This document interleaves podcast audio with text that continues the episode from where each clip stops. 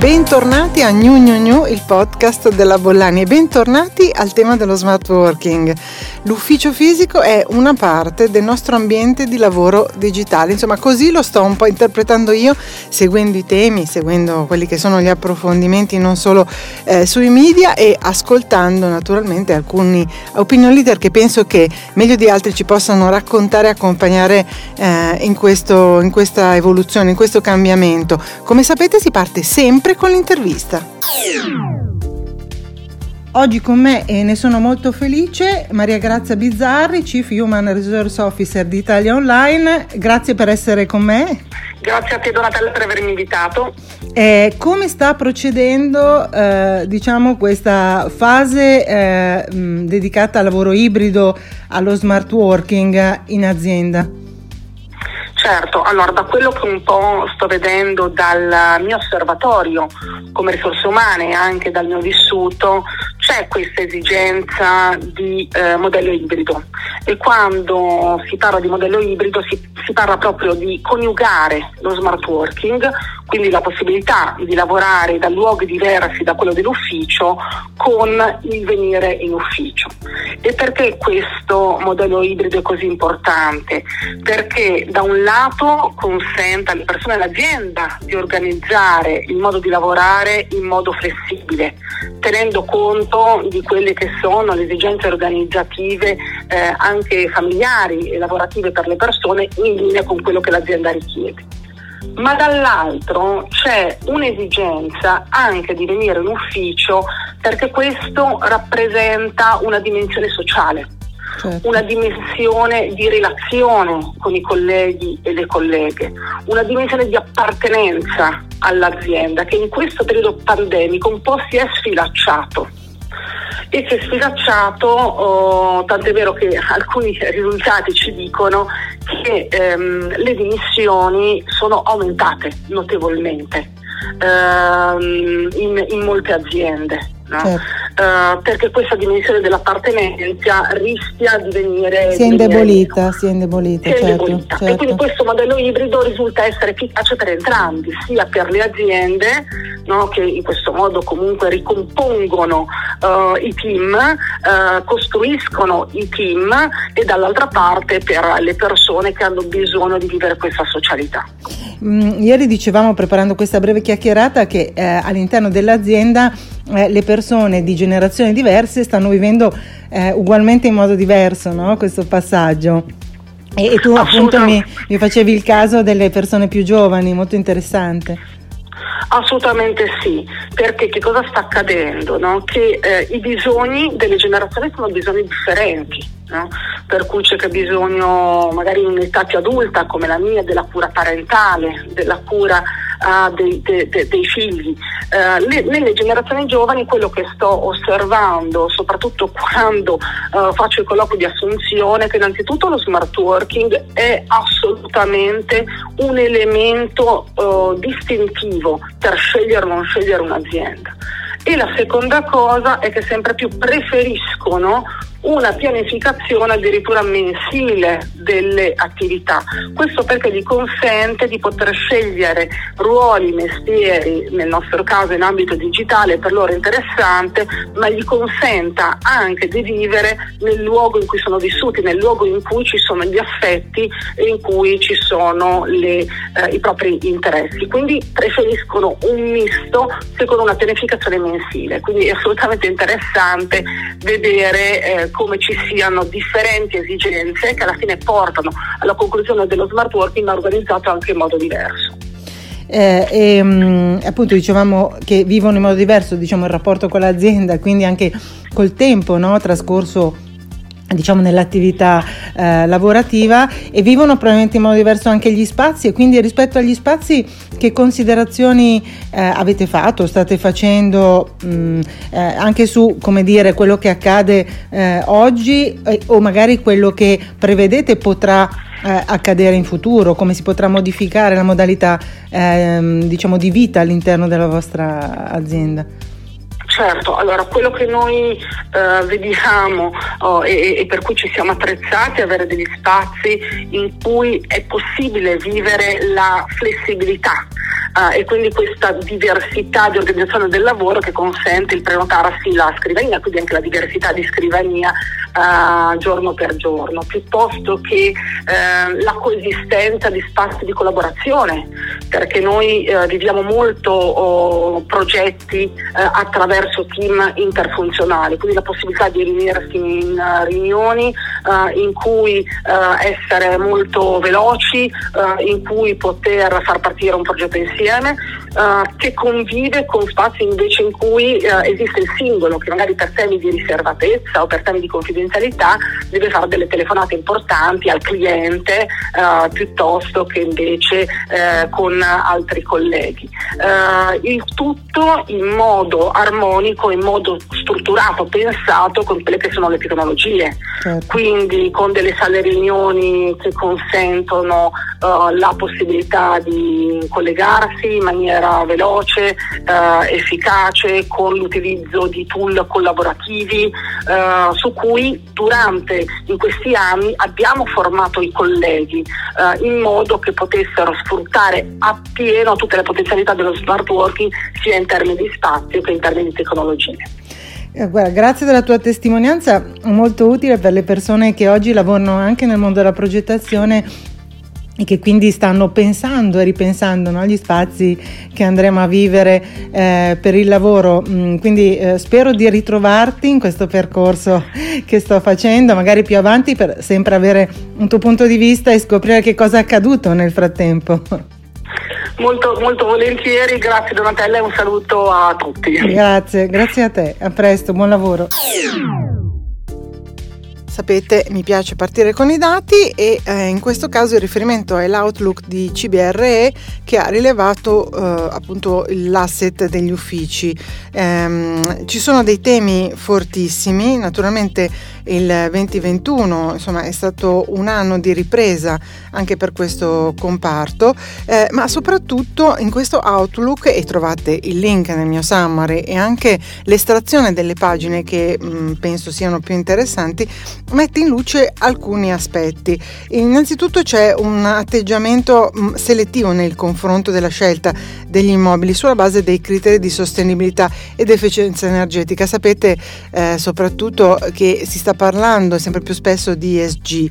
Eh, chi naturalmente ha questo atteggiamento sono i tenant che guardano al patrimonio eh, appunto degli, degli uffici eh, con un occhio più attento e poi lo smart working naturalmente che ha spinto verso modelli di lavoro ibridi e quindi ha ridefinito le aspettative degli occupanti, naturalmente in termini di efficienza e funzionalità degli spazi con l'obiettivo di aumentare il coinvolgimento di questa moltitudine di collaboratori e di dipendenti che ormai lo sappiamo lavorano per lo più a distanza.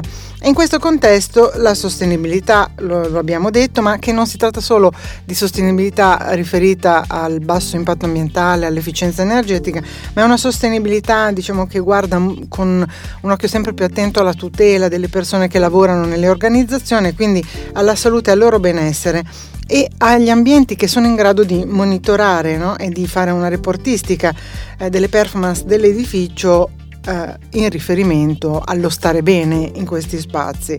Quindi diciamo, questi sono un po' i temi che emergono dall'outlook di CBRE. Eh, potete naturalmente trovare tutti gli approfondimenti, come vi ho detto, nel mio summary. Sempre in tema di dati, eh, un riferimento in questo caso è Corriere Comunicazioni e eh, c'è un focus interessante sulle imprese che hanno eh, supportato, che stanno supportando questa spinta verso eh, l'ibridazione degli spazi e delle modalità di lavoro tra fisico e digitale. Almeno 7 imprese su 10 al rientro, quindi dopo due anni di, di pandemia, stanno accogliendo queste modalità e quindi i modelli di hybrid working si stanno affermando in modo abbastanza importante e anche pervasivo. E, um, nel 2021 è stato adottato, si dice, um, si rileva almeno dal 40% delle imprese e dentro il 2023 ci sarà un'accelerazione eh, non soltanto verso la digitalizzazione dei processi, ma anche eh, la mutevolezza dei mercati sta spingendo un po' in questa eh, direzione e si eh, pensa che si arriverà almeno al 70% delle organizzazioni che adotteranno una modalità ibrida di lavoro. Questo è un dato che emerge da studi di IDC, che è una società di ricerca e di mercato. Però ci sono delle sfide da superare, insomma, da intraprendere per arrivare a un modello che sia completamente soddisfacente per le aziende e per i collaboratori. Naturalmente bisogna consentire un coinvolgimento di tutte le persone che lavorano all'interno della te- eh, dell'azienda e anche garantire quella che viene definita la parità tecnologica. Sì, perché molti lavorano a distanza, ma non tutti hanno sistemi, dispositivi e dotazioni in grado appunto di mh, mm, dire, competere anche con quelle di altri magari dipendenti e collaboratori. Quindi le aziende dovranno sempre più investire, colmare le carenze e anche implementare connettività, applicazioni basate sul cloud, intelligenza artificiale e automazione. E poi c'è un tema importantissimo che è quello della guida dei team ibridi, quindi una leadership che tenga conto del fatto che i propri collaboratori saranno in parte in ufficio ma in parte invece eh, in remoto e soprattutto eh, le giovani generazioni non sentono questa necessità di stare tutta la settimana all'interno appunto negli spazi del, del lavoro. Poi promuovere naturalmente il coinvolgimento con l'azienda perché eh, lo stare a distanza può portare a una ricaduta, a un allontanamento, a non sentirsi parte di un brand, di un'organizzazione e quindi costituire una cultura che sia eh, intenzionale, inclusiva, in grado anche di durare nel tempo.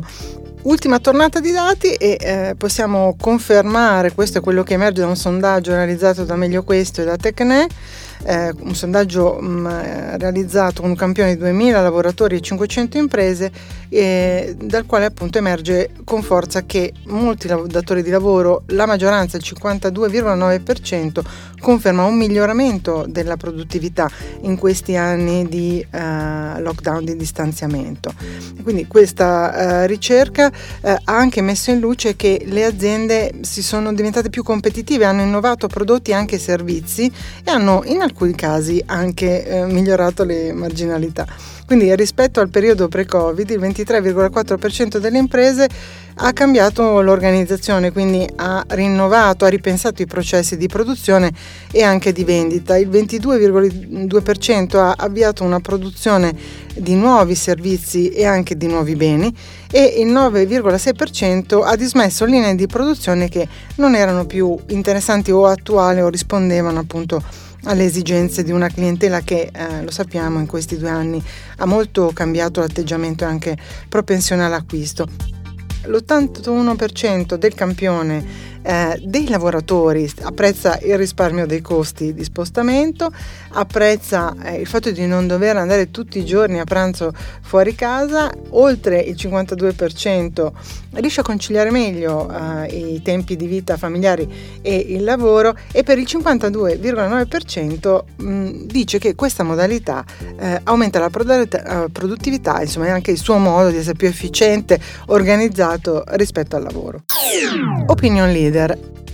Parto con Domenico De Masi, sapete è un sociologo del lavoro, ad un evento che era quello della vita agile che si è tenuto a Roma, proprio eh, organizzato da Meglio Questo e Lavoro in Welfare, che sono le associazioni delle quali abbiamo ascoltato i dati eh, poco fa, eh, appunto Domenico De Masi eh, si è sentito di fare delle dichiarazioni insomma, che chiariscono anche eh, che cos'è lo smart working. No? De- lui dice deve essere uh, senza orari questa nuova modalità, altrimenti lo smart working è telelavoro e poi entra nel merito di altre, di altri temi, ma vi ho messo come sempre nel mio summary il link che potete eh, approfondire. Secondo opinion leader è Luca Brosamolino che è uscito con un libro che si intitola Lo smart working inizia dall'ufficio, gli spazi del lavoro nel modello ibrido ed è molto interessante perché eh, Luca Brosamolino è un consulente, è CEO di una società che si chiama Workitect, mh, mm, è un esperto di smart working e lavora proprio eh, in questo settore, cioè aiuta le aziende no, a mh, mm, dire, riorganizzarsi a introdurre lo smart working. Quindi in questo libro um, c'è un excursus naturalmente sulla storia dell'office design e come siano cambiati i modelli e le modalità modalità di ridefinire lo spazio fisico eh, in vista, diciamo, con l'obiettivo di migliorare benessere e produttività, ma soprattutto la seconda parte dedicata ad applicazioni pratiche a casi eh, aziendali. E la cosa che più mi ha mh, mm, così mh, mm, stupito, ma non soltanto stupito, ma eh, perché ho pensato a che ricaduta questa considerazione invece rispetto a chi eh, ancora ritiene che si tornerà a una modalità completamente in presenza, appunto questa eh, seconda parte del libro eh, dice Brusamolino è rivolta a tutte le organizzazioni che in questo momento hanno fra le mani una grandissima opportunità per lui, quella di ridurre le dimensioni delle proprie sedi per ripensare gli spazi, rendere eh, questi uffici un asset imprescindibile del modello del lavoro ibrido. E come dicevamo in apertura eh, gli spazi fisici sono una parte sicuramente di un sistema di lavoro molto allargato e anche digitale e, e quindi per lui il fatto di contenere e ridurre gli spazi è un'opportunità eh, appunto immagino che chi invece lavori sugli spazi abbia gli spazi come asset importante e preeminente di business insomma eh, come dire stia facendo considerazioni eh, di diverso tipo. Ultimo opinion leader è Marco eh, Bencivenga, il libro in realtà l'avevamo già eh, citato, è un libro di Francesco Sculica e Annalisa Dominioni, eh, Design and Behaviors for Wellbeing Spaces.